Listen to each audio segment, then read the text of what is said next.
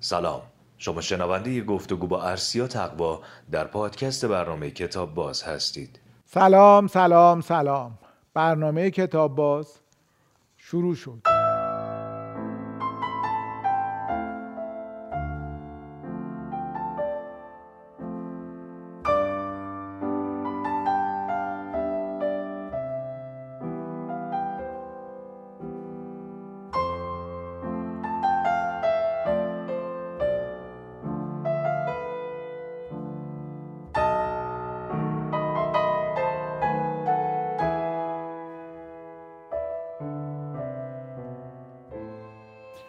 دکتر ارسیا تقوا روانپزشک و منتقد سینما به کتاب باز خیلی خوش اومدید.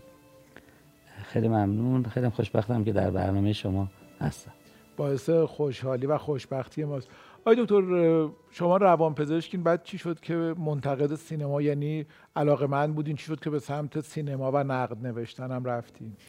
والا اول کار نقد نویسی رو قبل از اینکه در واقع وارد کار روان پزشکی بشم انجام می‌دادم. من چون قبلش تو دوره پزشکی که بودم دست گریخته توی روزنامه ها و مجلات مختلف می نوشتم و بعد این که پزشک و روان پزشک هستید تأثیری هم در نقد هایی که می نویسید یا نگاهی که به سینما دارید داشته؟ حداقل چند سال اخیر بیشتر به این سمت رفته. یعنی یه جورایی از ما انگار بیشتر می‌خوان که مطلبا رو به این سمت بگیم یا اگر حالا فیلمی هستش که بار روانشناختی بیشتری داره اون بیشتر صحبت کنیم یا اون در واقع تمها رو بیشتر ببینیم. اصلا حالا خودم دوست دارم در واقع فیلم رو به عنوان یک کلیت ببینم خیلی مواقع ولی شاید هم حالا خواسته یا ناخواسته این اتفاق داره به این سمت میره که اون تما رو بیشتر دنبال کنیم. خب لازمش اینه که احتمالا مطالعات بیشتری هم باید باشه بین این موارد. من حالا تو بخش دوم می‌خوام از شما خواهش کنم. بخش دوم گفتگو که بعدا بهش می‌رسیم که چند تا فیلم با تم روانشناسی و روانشناختی که توصیه می‌کنید و به ما معرفی کنید. الان اینو گفتم که یه ذره حالا همیشه داریم صحبت کنیم تو ذهنتون هم باشه اگر فیلمایی هست که در بخش بعد معرفی بکنید. آیا دکتر تازگی وقتی میریم پزشک مثلا میگیم دستمون درد می‌کنه. معاینه می‌کنن میگن احتمالا اعصاب تحت فشاره. یه مشکلی نداری که فشار عصبی رود بوده پام درد می‌کنه. خیلی انگار همه چی قبلا اینقدر همه چی رو نمی‌گفتن به اعصاب و روان بستگی داره و اینقدر همه چیز ربط انگار پیدا نمی‌کرد. ولی مشکل اعصاب و روان بیشتر شده یا تازگی ها اینو بیشتر فهمیدن که انگار همه چی به روان آدم ربط داره. ولی از قدیم که می‌گفتن تنز جان و جانز تن مستور نیست. ولی واقعا هم سر اینه که خب ما یه طب خیلی قدیمی داشتیم که اعتقادش به این بود که همه چیز رو باید از کل دید. و بعد از قرن بیستم ما با یه طبی روبرو شدیم که این طب میومد همه چیز رو خیلی ویژه و ریز می‌دید. و رفت در حد مولکول و انقدر ریز شد که شما الان مثلا یک فوق تخصص چشم رو می‌بینید که توی گل جای انقدری میگه که به من مال یک سانت جلویی هم یک سانت عقبی نیستم انقدر این علم از این بود پیشرفت کرد. منتها از اون بود دیگه لازم بود که در واقع به جنبه های مختلف دیگه هم توجه بشه و شاید یک حلقه اتصال این وسط مسائل روانشناختی بود. و واقعیتش هم اینه که خب الان آمارها نشون میده که بیش از سی تا پنجاه درصد حالا این آمارها مختلفه.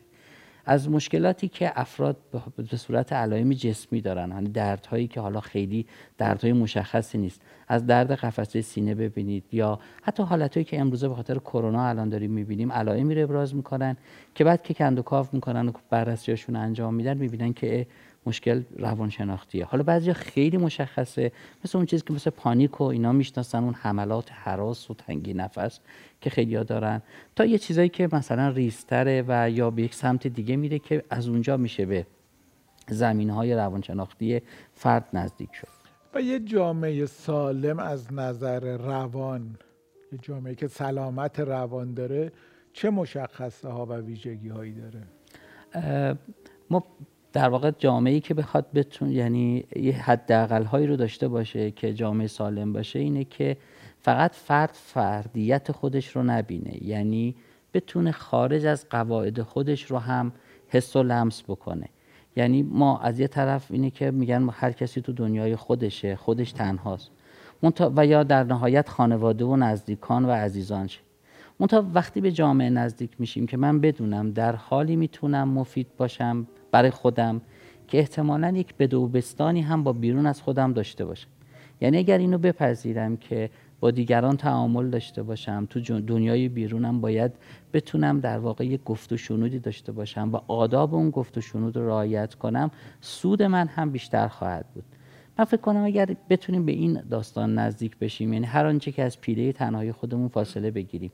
و قواعد یک جامعه مدنی جامعه عرفی ارتباطی رو رعایت بکنیم نتیجه بهتر میشه. من فکر می‌کنم قرن 21 رو به نوعی باید قرن ارتباط بدونیم. و اون چیزی که در واقع داستان آدم ها رو می‌سازه زمانی که این ارتباطه یه شکلی می‌گیره که دیگه با شکل مرسوم غریزی شهودی نمی‌خونه. یه حس عمیقتریه یعنی یه تکنیک یک هنر یک مهارته. قبلا حالا هر چیزی به صورت غریزی و شهودیش می‌رفت جلو. ما یک زبان داشتیم یه, یه آدابی برای گفتگو داشتیم یه سری سنت ها داشتیم مثلا برای ازدواج مثلا برای مرگ.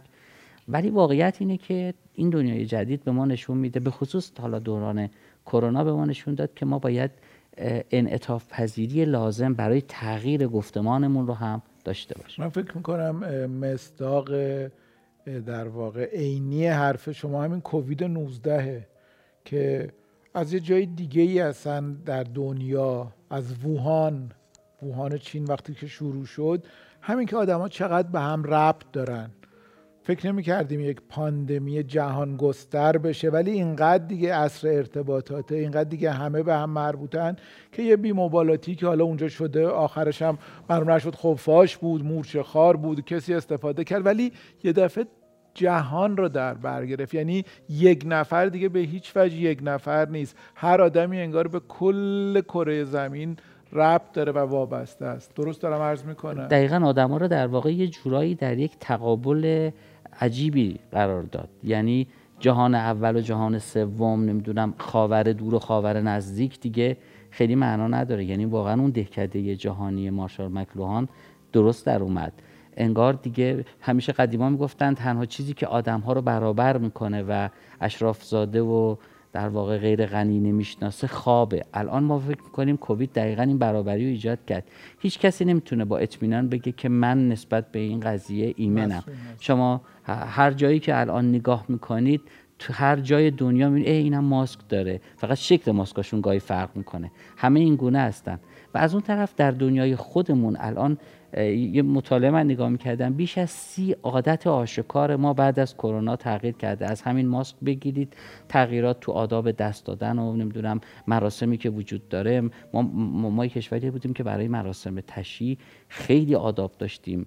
برای ازدواجامون برای مهمونیامون. تمام اینا تحت تاثیر قرار گرفته. یعنی چیزی بیش از سی تا تغییر آشکار در ارتباطات ما تو همین زمان کم صورت گرفته و به قول خیلی احتمالا خیلی از اینها خواهد موند. یعنی تغییری با در واقع بعد از دوران پس و کرونا آنچنان تغییری نخواهد داشت. حالا اینکه خوبه بده رو نمی‌دونیم ما این ارزش گذاری اخلاقی نمی‌کنیم. ولی واقعیتش اینه که آره این اتفاق از طریق کووید افتاد و یه جوری ما رو به خودمون آورد که دنیا رو باید با یک ابزار دیگه ای ببینیم. یعنی رفتار ما دیگه عملا خیلی فردی نیست. رفتار فردی ما تاثیر اجتماعی داره و خیلی وقتا می‌تونه تاثیر اجتماعی خیلی خیلی خیلی گسترده بشه. ما وقتی که به بیماری که یا به کسی که مشکلی داره با اعصابش با روان یه اطلاق قدیمی وجود داره میگن روانی. این یه ذره بار منفی نداره روانی. بله از یه بعدی کلمه روانی شده بود به یک جور حالت توهینآمیز. ولی واقعا هم سر اینه که اگر در واقع روان رو هم یک مسئله جسمی ببینیم مثل چشم که الان مثال زدیم مثل قلب. مثلا کسی که ناراحتی قلبی داره میگیم بیماری قلبی حالا قدیما مرض قلبی یا بیماری مثلا چشمی. ولی چرا وقتی می‌خواد بشه بیماری روانی یهویی واکنش نشون میدیم یهویی پا پس می‌کشیم یا حتی این انگه به نوعی پیدا میشه. این حالا انگ رو گفتم واقعا اینه که یه مسئله مهمی که الان توی زمینه مسائل روانشناختی وجود داره برچسب و انگیه که وجود داره تو این حوزه. من این مثال رو می‌زنم میگم که مثلا من چاق هستم نمی‌دونم سیگار زیاد می‌کشم بعد حالا ناراحتی قلبی گرفتم سکته قلبی کردم تو بیمارستانم. برای من یه گل میارن اصلا در رد نمیشه. بعد حالا من افسرده شدم و من خودم هم که نخواستم افسرده بشم. ناراحتی افسردگی گرفتم. اولا اینکه وقتی می‌خوان دیدن من بیارم من توی این تجربه 20 سالم ندیدم تا حالا برای یک بیمار روان گل بیارن. یا اینکه مثلا به دیدنشون میرن هیچ گل روز معمولی بخوان هدیه بیارن. و از اون ور هم دارم می‌بینم که بیمار روان رو مخفی می‌کنن. یعنی میگن که خود فرد مخفی می‌کنه اطرافیان دوست ندارن راجبش حرف بزنن و همیشه این مرزه رو سعی می‌کنن که بپوشوننش که خیلی دیده نشه. من گمان می‌کنم این مسئله روان الان یکی از معضلاتی که وجود داره خود مشکل بیماری روان نیست چون بیماری های روان تا 80 درصد کاملا قابل درمان و کاملا برگشت پذیر به اجتماع هستن. این زندگی خیلی نرمال می‌تونن داشته باشن. ولی موزل ما اون قسمتی هستش که من به صرف داشتن یک اختلال روان چنان برچسبی می‌خورم که این برچسب میگه ما و اون. یعنی هر وقت که میگن بین شد ما و اونا یعنی کاری که مثلا میگن تو دوران نازی هیتلر می‌کرد میگو ما و بقیه ما یعنی غیر آریایی ها. این ما و اونا یه مقداری میگن اون موقع دیگه سر و کله انگ پیدا میشه و انگ فقط هم می‌دونید صرفا به مسائل روان مربوط نیست مفهوم عام اجتماعیه. یعنی حتی مثلا یه زمانی به جزام بود. مثلا می‌دونید نظر پزشکی جزام حالا شما می‌دونید منتشر نمی‌شد ولی اونا رو میبردن توی دره های نگه میداشتن. یا مثلا کسایی که حتی تفاوت های فرهنگی دارن لهجهشون یه ذره با ما فرق می‌کنه یا هر چیز دیگه اینو شروع کردن به برچسب دادن. خواستم بگم که انگ مفهوم عامتر اصلا توی جامعه شناسی هم این مفهوم برچسب زنی خیلی وجود داره. یعنی برچسب ها باعث یک قضا پیش قضاوت میشه. پیش قضاوتی که لزوما هم درست نیست. یعنی ما با یک نگاهی که از قبل بر اساس برچسب خودمون رو آماده کردیم که داشته باشیم بدون که مصداق رو بررسی بکنیم با قضاوت میریم سراغ اون مفهوم و می‌تونه خیلی خیلی خیلی خطرناک باشه توی مسائل مختلف. ولی چه جوری می‌تونیم این انگ زدن و این برچسب زدن رو کمش بکنیم؟ آدم حتی درباره خودشون این شجاعت رو ندارن. یعنی آدم من دیدم کسایی که بهشون میگیم که مشکلی داره. میگیم که بهتره با یک روانپزشک مشورت بکنی با یک روانشناس صحبت بکنی. میگه اصلا مگه من چمه؟ اصلا مگه من چمه؟ خب برای اینکه غمگینی مستربی یک موزلی توی ذهنت یک فشاری رو داری یک باری رو داری حمل می‌کنی که یک نگاه خارجی می‌تونه بهت کمک بکنه. ولی آدم ها حتی خودشون حاضر نیستن اینو بپذیرن. چه برسه که دیگری بخواد بفهمه. چه باید کرد؟ واقعیت که فرمودید مفهوم انگ خیلی ریشه دارتر از اینه که ما در واقع بخوایم با نسخه های کوتاه از شرش رها بشیم. همطور که گفتم خیلی از اختلالات روان کاملا قابل درمان کاملا می‌تونه با درمان به زندگی عادی برگرده. یعنی حتی اون کسایی که آدم ظاهرا فکر می‌کنه نه این شاید درست بشه به این سادگی نیست. ولی تمام آن چیزی که باعث میشه که من درمان رو یا نپذیرم یا اگه پذیرفتم نصف و نیمه رها کنم یا اینقدر مثلا بخوام اون رو در واقع یه جورایی از کنارش رد بشم که دیگه به هر حال اسمش درمان نباشه. اتفاقی که الان داریم ما شاهدش هستیم و داریم می‌بینیم دیگه. یعنی این انگه و این انگه نمی‌ذاره که من اونجوری که باید شاید برای درد خودم از کسی کمک بگیرم. یعنی احساس کمک خواهی من رو در وهله اول سرکوب می‌کنه. در مرحله بعدش اینه که وقتی من می‌بینم اینقدر دیگران دارن از من دوری می‌کنن منو در واقع تافته جدا بافته می‌بینن لابد من خودمم یه چیزیم هست. و کم کم من این نقش رو باور می‌کنم تو این نقش فرو میرم و سعی می‌کنم فاصله بگیرم. برم تو کنج تنهایی خودم. کم کم تو مراسم و دوستی ها و رفاقت ها کمتر شرکت کنم. حالا اگه کسی هم حوصله نداره با من کمتر صحبت بکنه من می‌ذارم به حساب اینکه آها ببین جواب تلفنمو نداد. اونم فهمید که من یک آدم متفاوتی و من مجبورم این درد رو تحمل کنم. واقعیت اینه که درد روان به اندازه کافی اسفبار و دردناک و فجیع هست. یعنی یک درد سنگینیه. خدا نکنه کسی نصیبش بشه. هرچند آمارها میگه تا یک چهارم هر جامعه ای اختلالات جدی روان دارن که نیاز به کمک داره. مثلا اینکه من از آسانسور میترسم از سوسک میترسم هواپیما سوار نمیشم اینو از این آمار مستثنا می‌کنه و میره سراغ اون یک چهارم دیگه جامعه که اینا مشکل دارن. و این درده اینقدر هست که حتی گاهی اوقات میگه میشه نباشم. کاشکی نباشم. یا یا میره دنبال راه حلی میگرده که نباشه. چون این درد درد جانکاهیه. حالا ببینید فردی داره این درد رو تحمل می‌کنه. در مهمترین ایام زندگیش که باید تو اون شرایط فرد فعال مفید پر جنب و جوش و پر خروشی باشه. حالا نمی‌تونه این کار انجام بده. از اون حالا بریم برچسبم بهش بزنیم. از جایی که میرم دارو تهیه کنم از جایی که میرم مراجعه کنم از اطرافیانی که منو می‌بینن همکارانی که منو میگن تو چرا نیومدی سر کار؟ من حالم خوب نبود. حالت خوب نبود یعنی چی؟ یعنی حوصله نداشتم. حوصله نداشتی یعنی تنبلی دیگه. تنبل نیست. حالم خوب نیست. من خودم اهمیت دل و دماغ نداشتم. دل و دماغ ندارم. فقط می‌دونید ما دل و دماغ نداریم از چیزی لذت نمی‌بریم. هیچ مفاهیم جدیدیه اینا. ولی اینکه مفهوم خیلی قدیمیه. این که مثلا من آدم خوشحالی نیستم میگم خب حالا چه اهمیتی داره؟ یا اصلا احساس می‌کنن مهم نیست. ولی واقعا همجور که گفتم قرن 21 قرن ارتباطه. یعنی قرنی که ما باید بگیم که پی چی من خوشحال نیستم؟ برای چی من چیکار کنم به اندازه کافی محبت کنم؟ چیکار کنم که رابطم قشنگتر بشه؟ راستی می‌خوام رابطه عاشقانه مثل دو سال پیش عاشقانه بمونه. رو اینا می‌خوام کار کنم. چیکار کنم؟ کمتر هرس بزنم؟ خیلی آدم حسودی شدم. میشه رو این یه ذره کار یعنی بکنیم؟ آدم با خودش روبرو بشه. با خودش روبرو بشه. خیلی جمله قشنگیه. من خیلی خوشم آمد از این اصطلاحی که شما گفتی آره. و خجالت نکشه. اگر همینجور که دستش درد می‌کنه آدمی رو میگه من دستم درد می‌کنه آدم بیاد بگه من دلم گرفته و باز نمیشه. آره. میشه بله هم همین که در واقع دردم رو کم کنم. همین که ببین حالا من مثل قبل لذت نمی‌برم. می‌خوام لذت بیشتری ببرم. و این گیرش کجاست؟ چرا مثل قبل این اتفاق من یه سوالی دارم که همیشه تو ذهنمه. ببینید نحله های روانشناختی متفاوتی وجود داره. متخصصین و صاحب نظرهایی که الگوهای مختلفی رو تو دنیا ارائه کردن. ما از کجا می‌تونیم بفهمیم روان پزشک یا روانشناس مناسب ما چون به حال اون متخصص هم یه سری علومی رو اومده خونده ولی آدمای دنیا واقعا 8 میلیارد انسان هر کدومشون خاصن متفاوتن با دیگری هرچند که تو خیلی از مسائل مشترکن ولی هر کدومشون خصوصیات انفرادی و شخصی و فردی خودشون هم دارن.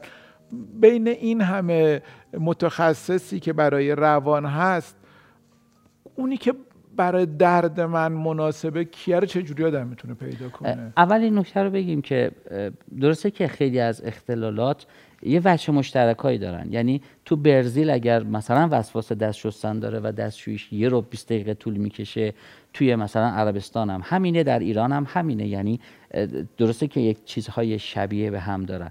ولی همونطور که گفتی هر آدمی فردیت خاص خودشو داره. بنابراین من اگه نسخه برای هر کسی میپیچم حتی برای دو تا برادر دوقلوی همسان ممکنه متفاوت بشه. به همین دلیل اون چیزی که میگن اوج کار یک روان پزشک و روانشناس هست اینه که اون آدم رو به خود اون آدم ببینه و در اون اتاق بخواد پلتفرمی بریزه برای همون آدم بریزه در همون جا و بعد یک برنامه رو با همدیگه طراحی و پیریزی کنن. کاری که ممکنه میگم برای یه برادری که ممکنه روند خیلی خوبی باشه. برای برادر دوقلوی ایشون روش درستی نباشه. که مختلف ممکنه دو تا نظر مختلف داشته باشن. کاملا این این آدم باید بره و پیدا کنه در واقع روانپزشک خودش. بله. درسته؟ و دقیقا این اتفاق هست. چون الان آبشخورهایی که روانپزشکا و روانشناسا توش آموختن خیلی وسیع شده. یعنی به خصوص تو همین 20 سال اخیر مکاتب و دیدگاه ها و موج های در واقع تئوریک درمانی که الان به وجود اومده اینقدر وسیع و گسترده است که حتی توی یک مبحث تئوریک آدم ها دیدگاه های مختلفی دارن و دیدگاهی که همشون هم ممکنه راهگشا بله، باشن بله، بله. ولی ممکنه بگم به من برای این آدم جواب میدم و بعد وقتی شما دنبال اون درمانگرا میرید می‌بینید اینا به شما یه فریم میدن یه قاب میدن که یکی قابش برای من اینقدر خوبه. یکی می‌بینم وای چه بله. فریم خوبی به من داد. خب وقتی من می‌برم اون منو می‌بره توی لندسکیپ وسیعتر ممکنه اون انتخاب کنم. یه وقتی هم نه اتفاقا میرم میگم ببین من نمی‌خواد راجع به مباحث دیگه با من حرف بزنی. من فقط یه مشکل خواب دارم. اینو برای من روش کار و الان داشتم فکر می‌کردم دیدم در یعنی برای بقیه مشکلات هم همین جوره. ما یه وقت برای یه, به یه مشکلی داریم تو کمرمون. به تمام ارتوپدها یا جراحها که مراجعه می‌کنیم یه حرف می‌زنن. گاهی وقتا یه مشکلی داریم یه عده میگن این عمل می‌خواد یه عده میگن عمل نمی‌خواد یه عده میگن باید فعلا بری طب فیزیکی. بعد یعنی اونجا می مسائل هست. بعد گاهی وقتا همه یک نظر دارن گاهی وقتا باید از بین نظرها ببینیم. بالاخره یکی انتخاب کنیم که با خلق و خو و زندگی ما مناسب و متناسب در روان هم همین اتفاق میفته. یه تفاوت یعنی یه نکته دیگه هم در تکمیل صحبت شما بگم که اتفاقا چون مسئله روان مسئله است که گاهی به گذر زمان احتیاج داره. یعنی مثلا من به خاطر حالا گفتم وسواس. مثلا به خاطر وسواسم باید با یک درمانگر هر دو با هم هم مسیر یک مسیر زمانبری رو بریم یعنی من باید دلم بخواد که ایشون هم قدم من بشه. برای من اون درمانگری که انتخابش می‌کنم دلم می‌خواد من با این آدم همراه و هم قدم بشم. چون مسیر مسیر طولانیه. حالا وقتی من می‌خوام یک خال بزرگی رو از توی مثلا بدنم بردارم ممکنه این اولین آخرین دیدار ما باشه. ولی مسائل روان چون نیاز به یک همراهی داره اون حسم مهمه. خیلی متشکرم. من هنوز کلی سوال دارم که بخش دوم میریم سراغش. بفهمین که چای میل دارین یا دمنوش دمنوش چه جالب بود که فکر کردین و تصمیم گرفتین. آن داشتم فکر کردم بیادبی نیست. اگه بگم اول چای بعدم نه خیلی هم خوبه. دمنوش تعارف کردم. یعنی او... یعنی هم چای میل دارین هم دمنوش می‌خواین اول چای بعد وسطاش برم یه دمنوش آخه چای خوردیم قبل چشم. دستتون خیلی متشکرم.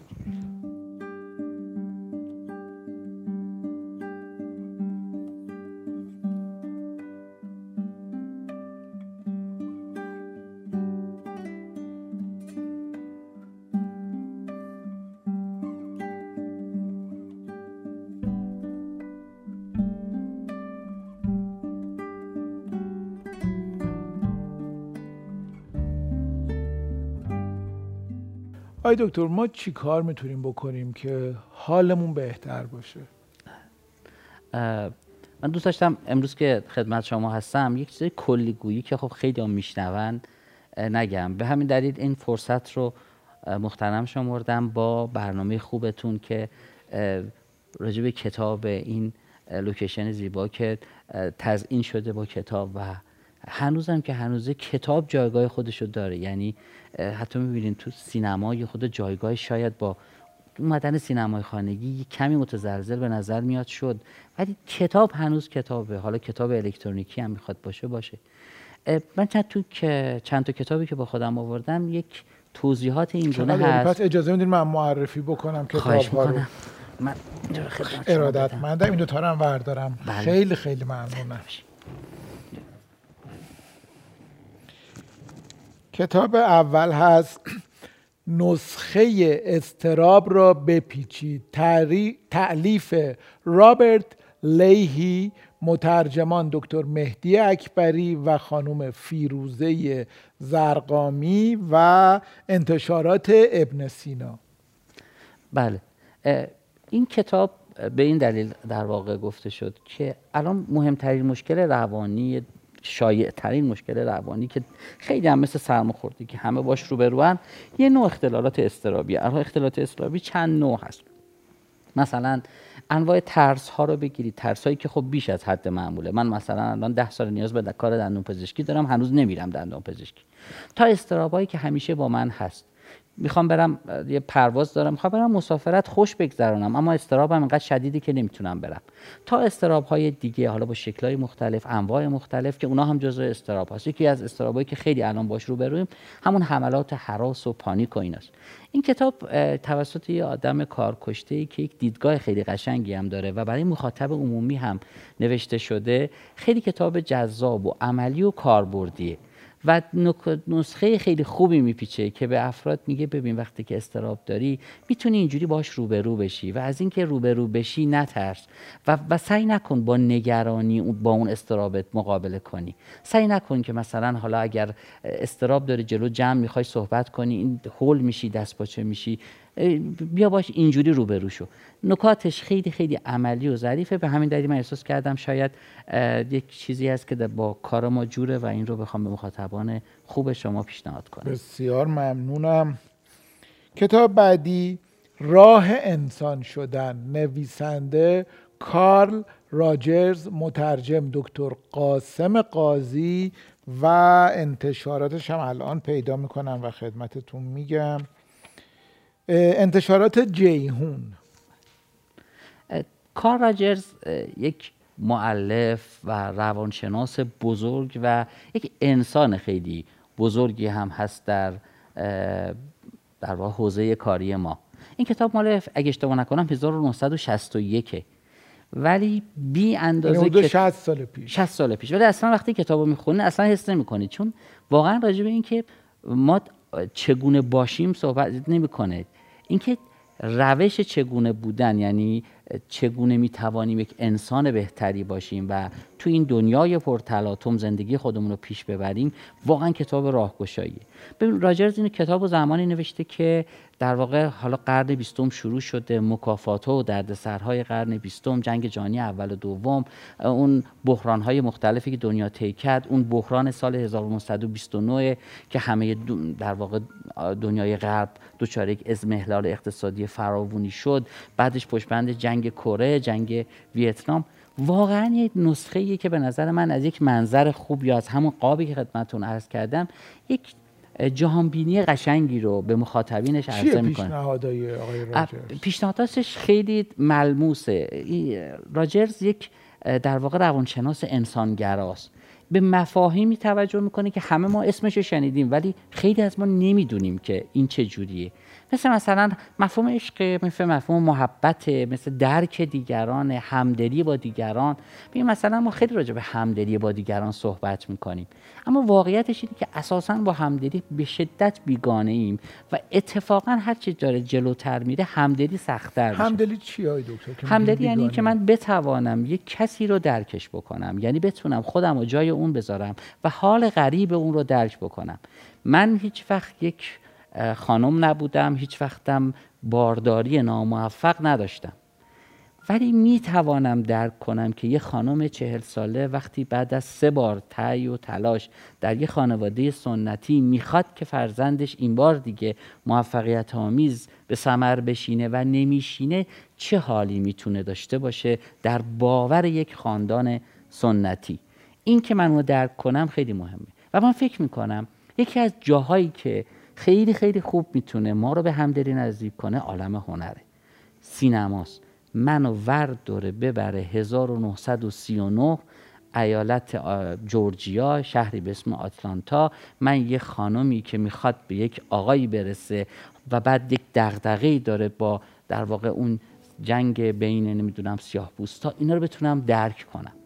بتونم درک کنم که یه آدمی که در میان سالی سرطان گرفته و بهش میگن سه ماه دیگه بیشتر زنده نیستی و این آدم حالا دوستاش اومدن پیشش هم یه حال غریبی داره. وقتی می‌خواد بیاره توی یک استبل پیش در واقع اون گاو میشینه هم تنهاییشو داشته باشه هم می‌خواد اونا رو داشته باشه هم می‌خواد برای دخترش یه کاری انجام بده هم اینا رو بتونم درک کنم.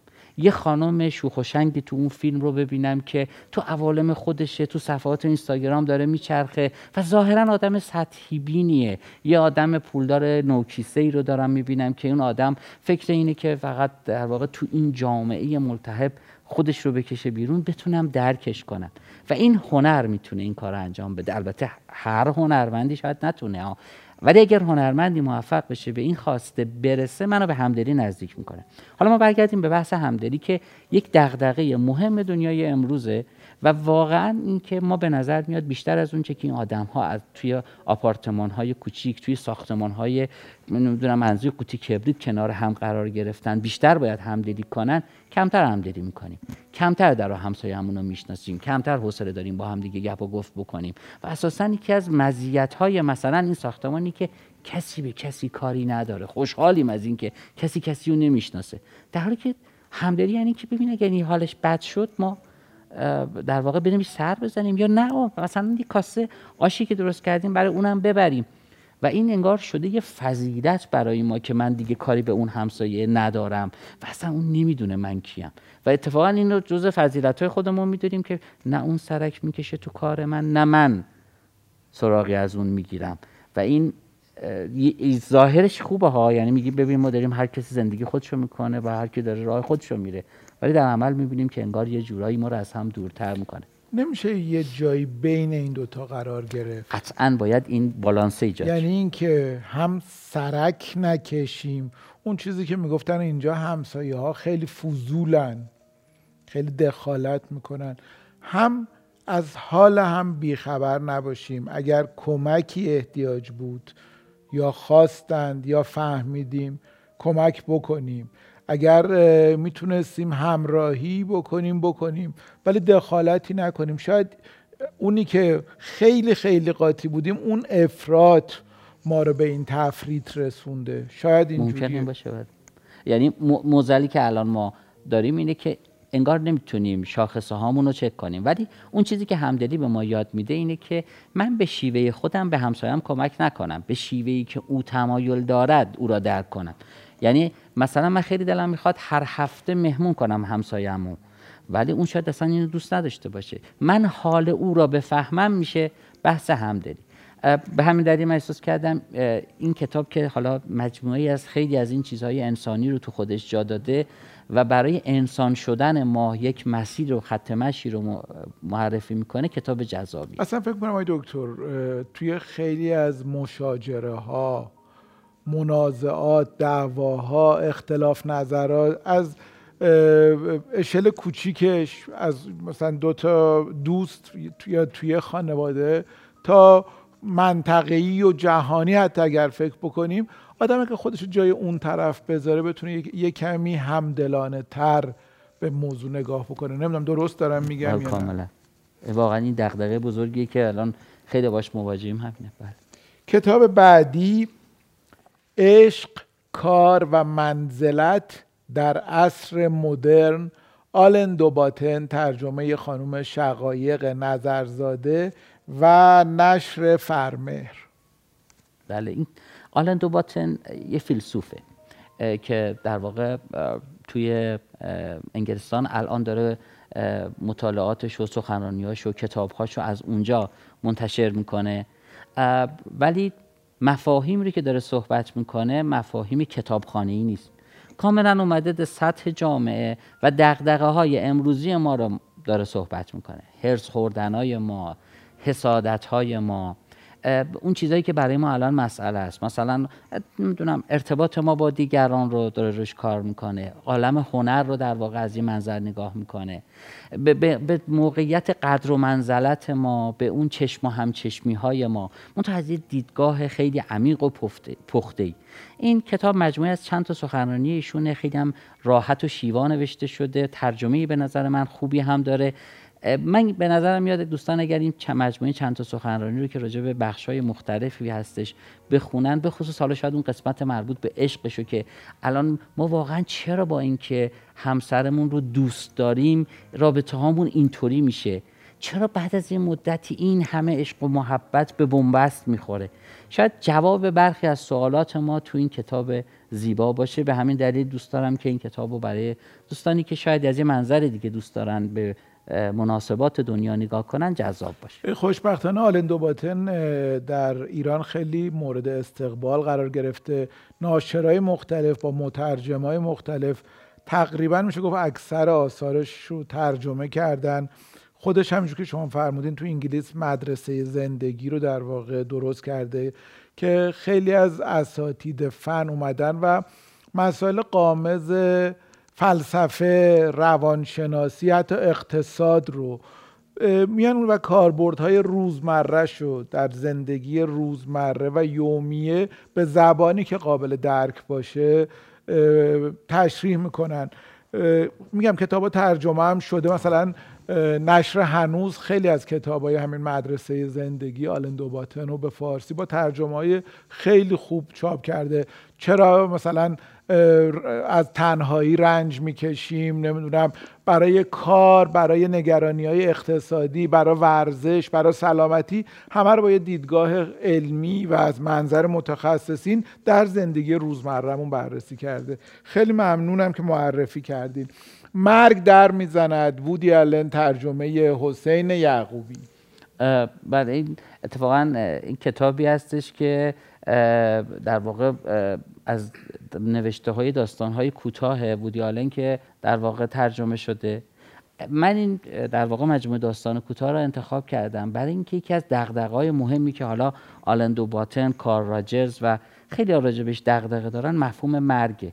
یعنی خیلی از ماها باش حرف داریم و خیلی گیر داریم. از یه طرف میگن یک فکر کردن به مرگ یک موهبته از یه طرف اینه که بزرگترین ترس زندگی ما مرگ دیگه. یعنی همش میترسیم به اینکه حالا یه نخمون سفید شد یعنی داریم به سمت مرگ میریم. یه بیماری که پیدا میشه یعنی داریم به اون ور نزدیکتر میشیم.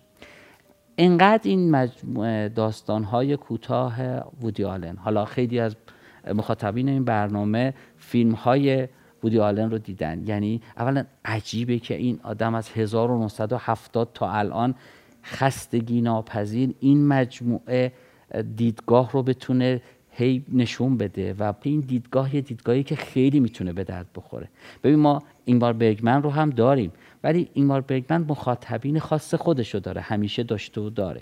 ولی نگاهی که در واقع بودی آلن داره حتی تو این داستانهای کوتاهش. من واقعا می‌خوام داستان اولش رو همین خوده که در واقع مرگ در می‌زند که اون داستان اول یک گفتگوی بین یه نفره و یه سفیر مرگی که اومده میگه من می‌خوام تو رو بردارم ببرم.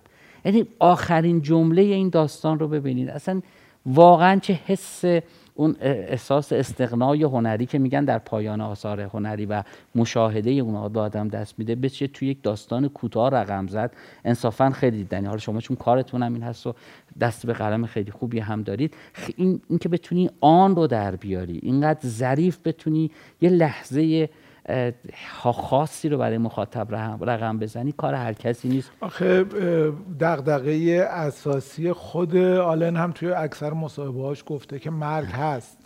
یعنی خودش هم این دغدغه همیشگیش بوده که همینجور که شما هم فرمودین تو فیلماش هم به شدت نمود داره. و کتاب آخر مامان و معنی زندگی داستانهای روان درمانی اروین یالوم ترجمه خانم دکتر سپیده حبیب و نشر قطره. بله. یالوم رو حتما مخاطبین کتابخانه شما می‌شناسن و با قلم و آثار ایشون که همشون ترجمه شده. این یعنی حتی اون کتاب من چگونه یالوم شدم تقریبا با یه فاصله خیلی کمی بعد از در واقع آمریکا در ایران منتشر شد.